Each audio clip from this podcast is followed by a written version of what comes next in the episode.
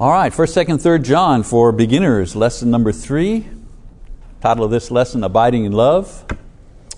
Going to be covering 1 John chapter 2, 28 to chapter 3, 24.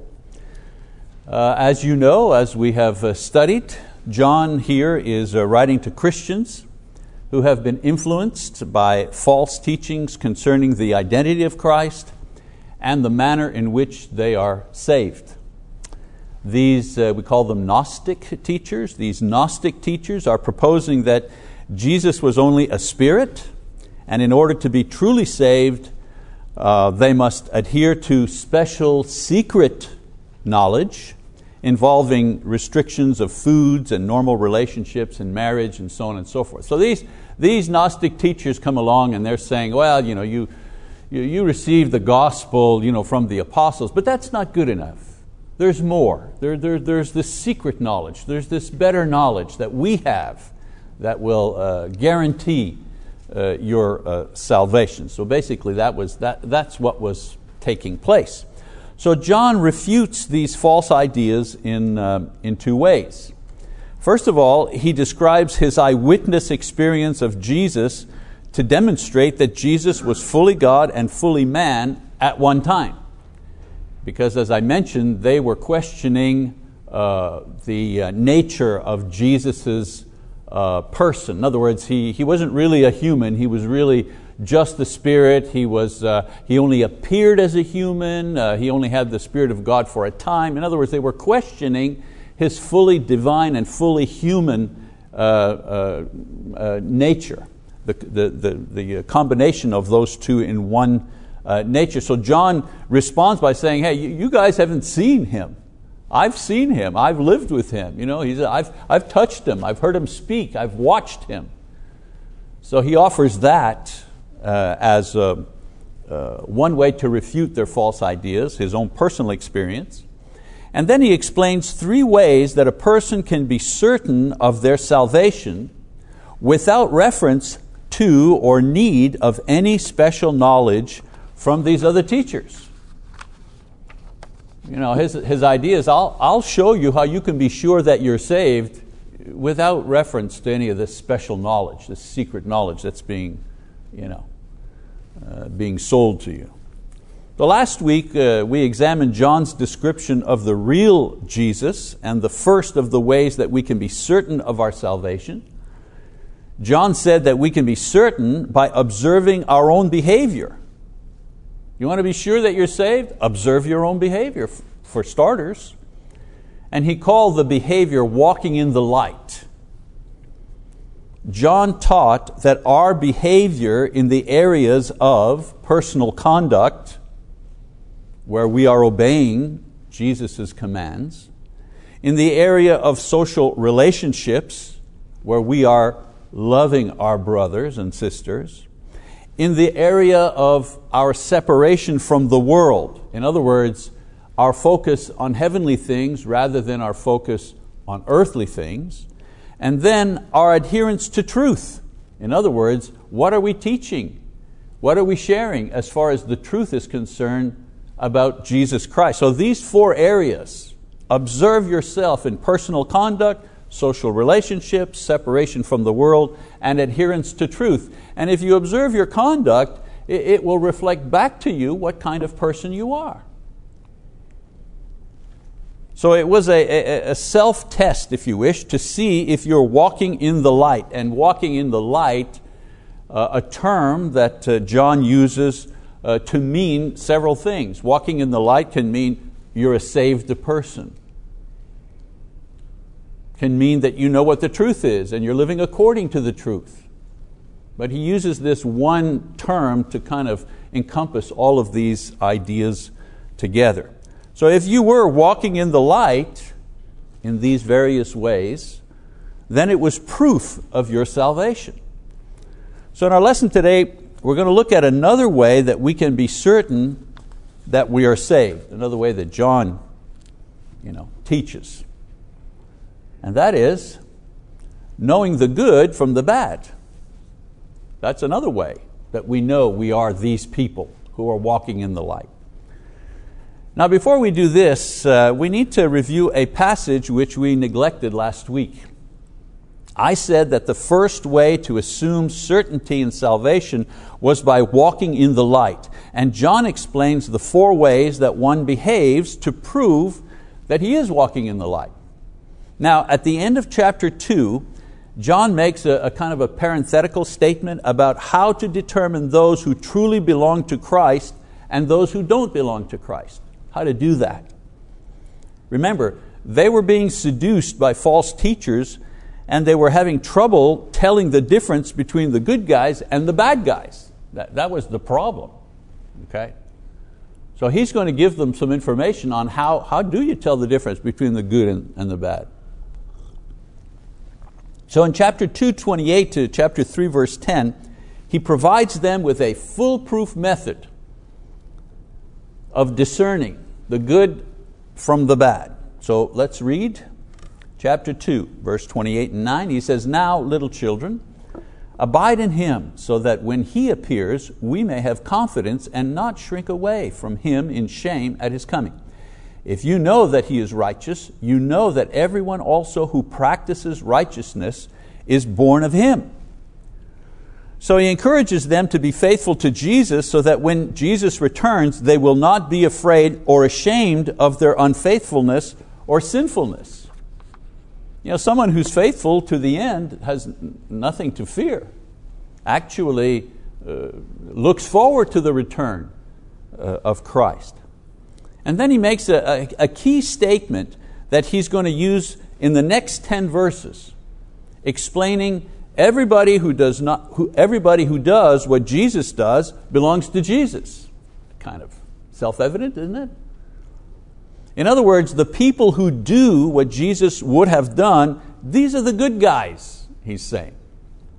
These are the ones you listen to. These are the ones you follow. These are the ones you're supposed to learn from. So in chapter 3, verse 1, he continues See how great a love the Father has bestowed on us, that we would be called children of God, and such we are. For this reason the world does not know us, because it did not know Him. So John goes on to comment on how wonderful God is to make us His children. This is just another way of saying He saved us. Remember, I've mentioned before, there are very, you know, many different ways to describe a person's salvation. And this is one of them, that God made us His children. Now he says, because God has made us His children, we're different from people in the world. Have you ever, have you, have you ever tried to, you know, you get an opportunity, somebody asks you a question about religion who themselves, they're not people of faith or anything like that, but you get an opening you know, to, to share your faith and to talk. And you're talking to them and you're sharing your faith and you're talking about Jesus and you're talking about, you know, there is a God and uh, you know, God loves us, He wants us to be saved. And you're, you're doing all of that, and it's like you're throwing a tennis ball against the wall and it just keeps coming back to you. And in your own mind, it's so clear, it's crystal clear. How could anybody miss it? And yet your words just, boom, they, fall, they hit the wall and they just fall to the ground. It's as if you're, it's, you're talking over here and they're over here. You know? You're, you're, you're talking over here and they're way over here. Well, this is what he's talking about. This is what he's talking about. You're the, you're, the, you're the person who's in the world but not of the world. And because you're in the world and not of the world, many times people of the world don't get you. They see your faith as something weird. They see it as a weakness. The best they can do sometimes is, well, that's okay for you, but I don't want any of that. And you're saying to yourself, how could someone not want to be with God? And John is explaining it right here. He says, This is the reason the world does not know us. They don't get it. Not everybody doesn't get it, obviously, because sometimes we do share our faith and people do respond and they, they want to know more. But that's not every time, is it? It's not even the majority of the times.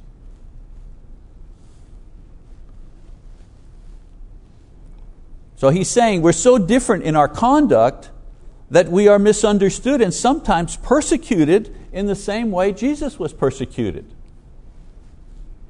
So he keeps going in verse 2 Beloved, now we are children of God, and it has not appeared as yet what we will be.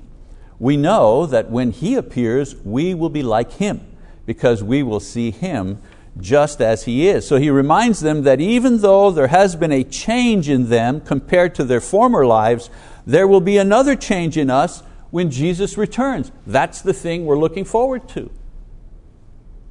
Our present condition is painful, to say the least, because your eyes are open, our eyes are open, and we see ourselves for who we are sinners. Never quite achieving the perfection that we see. There's always a spoiler, there's always a fly in the ointment. No matter how pure the motives we want, ugh, it's never quite. That's painful. That's painful. Psychic, spiritual pain. And here he's saying one day that, that pain's not going to be there anymore. Because what you see, what, that perfection that you see, you will have it. Because what you see in Christ will also be in you. That's what we look forward to. We don't know exactly how we will be changed, you know, the metaphysics of it, whatever. You know, how, how do you become a totally spiritual being with consciousness? You know, I mean, we can talk about these ideas, but we don't fully grasp it yet. So we don't know exactly how we will be changed in order to exist in heaven. All we know is that we will be like Christ, how He is at His appearing. You know, in the twinkling of an eye, the Bible says.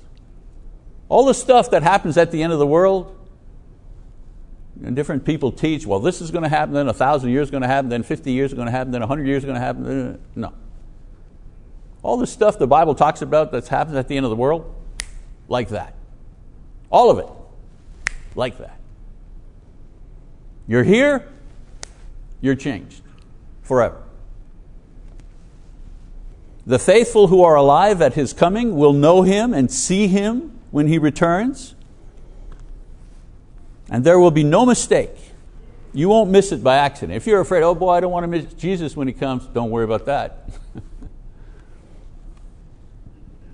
he continues and says, And everyone who has this hope fixed on Him purifies himself just as he is pure. So, you know, all this business of, well, what am I going to do with my life and who am I and, you know, what, what's, my, what's my work here? What's my thing here? What should I do here? Well, it's right there, right in this, right in this verse. This is your thing. This is what you're going to do.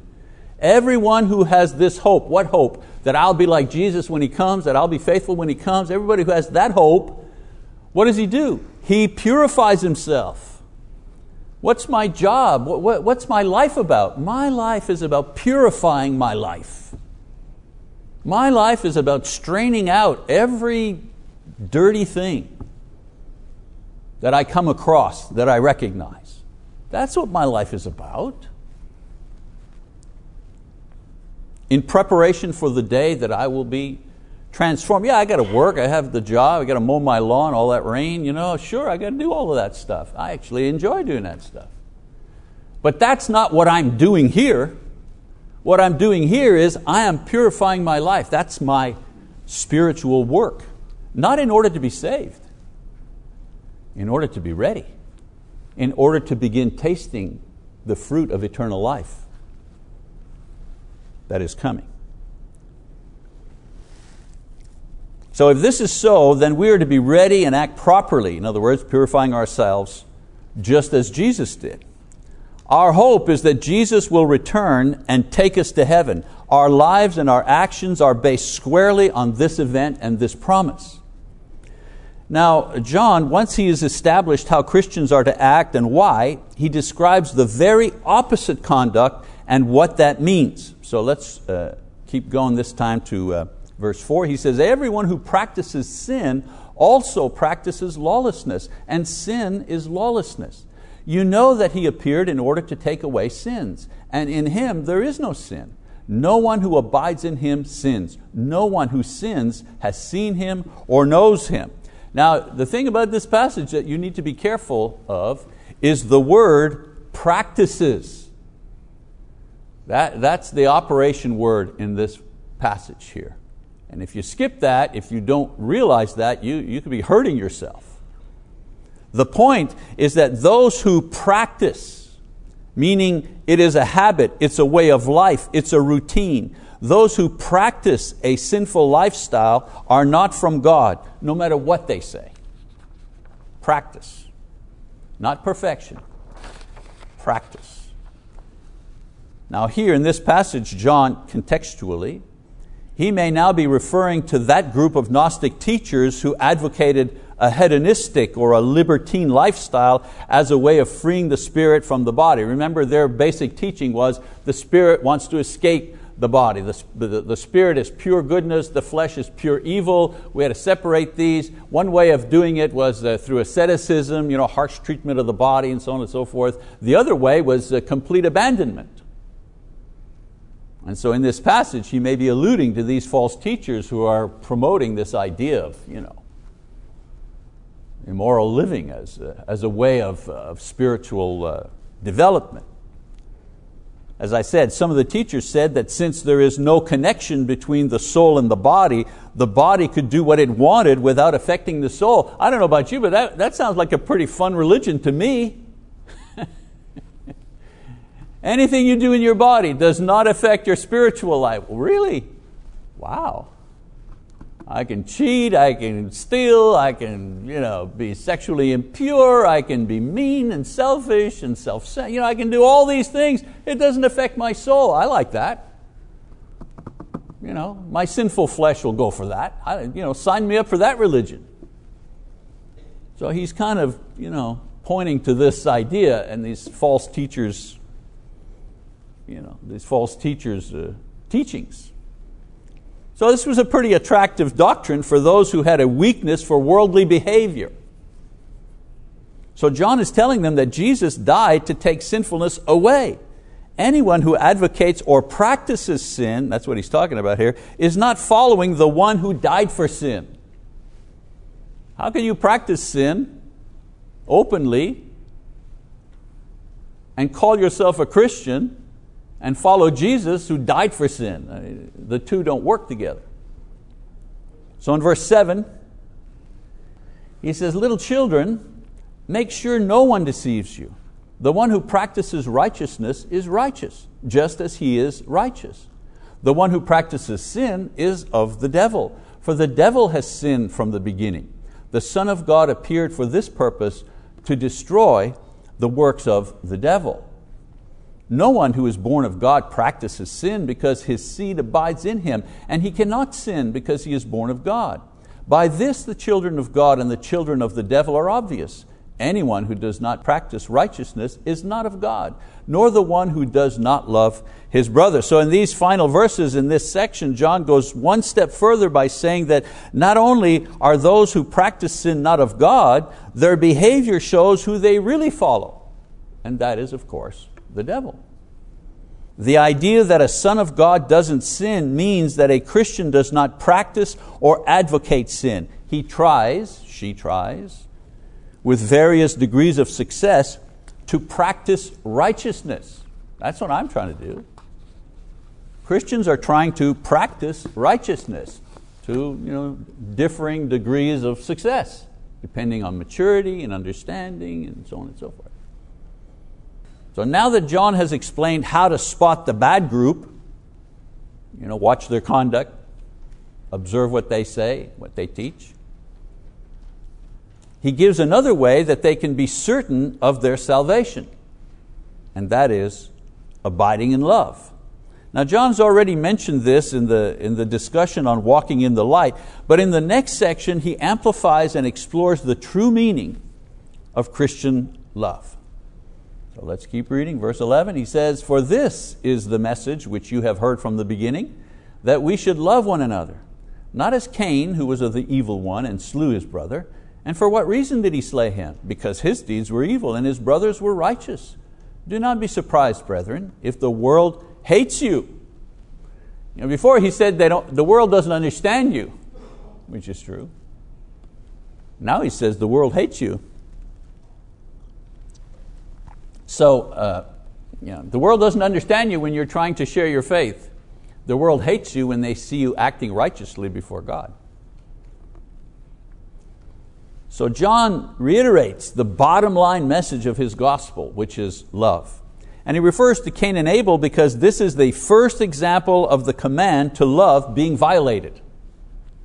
Lots of murders in the, in the Old Testament, but this is the first time that the command to love one another was uh, broken. He also emphasizes the central theme of Christian doctrine to show how off center the teaching of the Gnostics were. And he mentions the fact that the reason for Cain's murderous rage was his jealousy over his brother's good deeds, which shone brightly alongside his own evil deeds and evil conduct. So John says that this is also the reason behind the world's hatred of Christianity. Their goodness demonstrated the evilness of the world. There's a contrast. You know, we don't like somebody showing us up. Even as Christians, you know, if, if a brother or sister really does the right thing in comparison to what we're doing, even that makes us kind of you know, a little angry, a little jealous, a little resentful. Who does he think he is? You know, wow, she thinks she's perfect. You know? Even we as believers have that attitude when a brother or sister really shines forth in their love and their kindness, their generosity in comparison to what we're doing. Maybe we're just piddling along, you know what I'm saying? Pretty uh, lukewarm as a Christian, and all of a sudden there's this great show of love and generosity and forgiveness we see in another person, and, and it kind of makes what we're doing look kind of dark. So you can imagine if someone is not even in Christ, how they feel about you know, those who are doing what is right and good. Verse 14, he says, We know that we have passed out of death into life because we love the brethren. He who does not love abides in death. Everyone who hates his brother is a murderer. And you know that no murderer has eternal life uh, abiding in him. We know love by this, that He laid down His life for us, and we ought to lay down our lives for the brethren. But whoever has the world's goods and sees his brother in need and closes his heart against him, how does the love of God abide in him? Little children, let us not love with word or with tongue, but in deed and truth. So John emphasizes the idea that you can't claim to be a disciple of Jesus without loving as Jesus loved not loving to the degree that Jesus did. I don't know about you know, laying down my life and undergoing torture for someone else, but loving as He did. He loved His enemies and so on and so forth. You know. His extreme example, of course, is Jesus Himself dying to save us. In like manner, we should be willing to love, not in word only, but in deed, our brethren. And he says our brethren.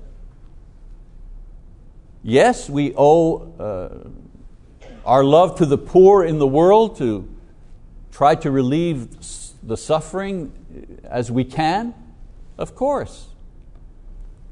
But John is very specific about loving the brethren, loving those who believe in Christ as a priority, as a way of demonstrating the strength of our faith. He repeats the idea that if you don't love or help your brethren, you don't belong to God, regardless of what you say, because you don't reflect His basic character. We will know by this that we are of the truth and will assure our heart before Him in whatever our heart condemns us. For God is greater than our heart and knows all things. Beloved, if our heart does not condemn us, we have confidence before God. And whatever we ask, we receive from Him because we keep His commandments and do the things that are pleasing in His sight. A wonderful benefit and, and defining characteristic of those who love their brethren is the fact that they have confidence in their salvation. They're not walking around feeling guilty all the time. You know, I've mentioned that before. You know, Satan may not be able to tempt us to go rob a bank, you know, kill somebody, you know, the big, the big sins. You know.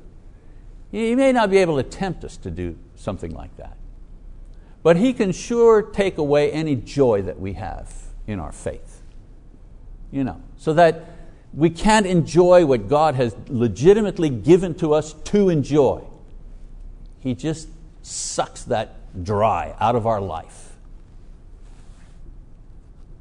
And John, I think, is referring to this. You, you don't have to have a guilty conscience. You don't have to wonder about am I saved or am I not saved. You know. If you're acting in love towards your brethren, it fills you with the love of God.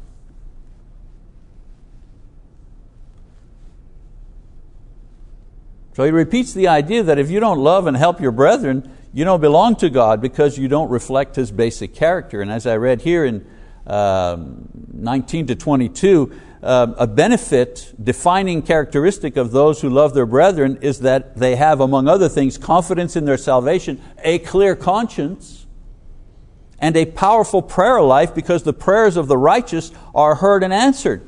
You know, the best way to dissipate guilt and fear is obeying the Lord and loving your brethren. I mean, I know intellectually, you know, we, uh, Uh, intellectually we know in our minds, you know, oh yeah, wait a minute, in November 1977, I confessed that I believed in Jesus and so and so buried me in the waters of baptism and my sins were forgiven. I remember that night. It was cold. The heater wasn't on in the baptistry. It was Montreal. it's cold in Montreal in November. The water is cold. I still remember that. Sometimes intellectually we remember the, the process of our salvation, we get it. But many times the attack is not against our intellect, it's against our heart. You know, the Bible calls the devil the accuser of the brethren. Day and night he accuses us before God of this and that and this sin and this old sin and that and this imperfection and this failing. It never stops, it always goes on and on and on. This is what he's talking about here.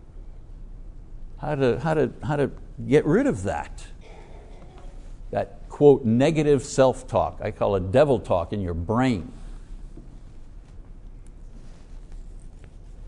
In verse uh, 23, he says, This is His commandment, that we believe in the name of His Son Jesus Christ and love one another just as He commanded us. The one who keeps His commandments abides in Him, and He in Him. We know by this that He abides in us, by the Spirit whom He has given us. They've been seduced into thinking that extreme denial of the flesh or extreme worldliness will somehow elevate them to some state of spiritual awareness or freedom that they have not reached yet. And John says that neither these extremes will produce this effect. In the end, a quiet heart, peace in the face of death, confidence before God, and true spirituality are the result of two basic things. Number one, faith in Jesus as the divine Savior. You want to know if you're still saved uh, 30 years after your baptism? Ask yourself the question Do I still believe that Jesus is the divine Son of God? Yes or no? And am I still depending on His cross to make restitution for every single sin that I have and will commit? And if the answer to those two things is yes, then it doesn't matter how your heart feels, shaky, nervous. God is the one that protects our salvation, not us. I'm not saved based on the degree of confidence I have in my own salvation. I'm saved because God saves me. He's the one that has the power to save me. And I entrust that to Him, not to myself. That's, a, that's, that's terrible. I don't depend on me for anything like that. I depend on Him for that. And then the sincere love of the brethren who share your faith. These two things will identify us as the ones who belong to God and those who possess His Spirit. So, our lesson today has uh, included a, a, a kind of a transitional section where John qualifies who are the good and who are the bad. Those who obey Christ, they're the truly good. And those who disobey Christ by teaching another gospel or by living you know, not according to His precepts, those are the, those are the bad guys. Should be obvious. Note that it's not their politics or their personality or their position or what they say that determines this. It's a, it's a decision based on one's obedience to Christ. You know, there are lots of popular, likable people who disobey Jesus. Don't be fooled, John says. Those who act like the Lord, those are the good guys. Those are the good guys. And then John gives another way that a person can be certain that they are saved. If they love like Jesus loved. If they love the ones that Jesus loved. Who do you love? Do you love the people in the world? Or do you love the people in the kingdom? These people, he says, belong to God, and they are the ones uh, who are saved. All right, so our next lesson in John be our last one in his first epistle. We said you know, this covers 1st, 2nd, 3rd John. And um, uh, we're going to look at the final way that he says we can assure ourselves of our place uh, with, uh, with God. One more section in that, and then we'll continue 2nd John, 3rd John. We'll do those uh, letters. Again, little reading assignment if you wish to read ahead, 1 John 4, verse 1 to uh, to chapter 5, verse 21, and we'll tackle that next week. All right, thank you very much for your attention. Appreciate it.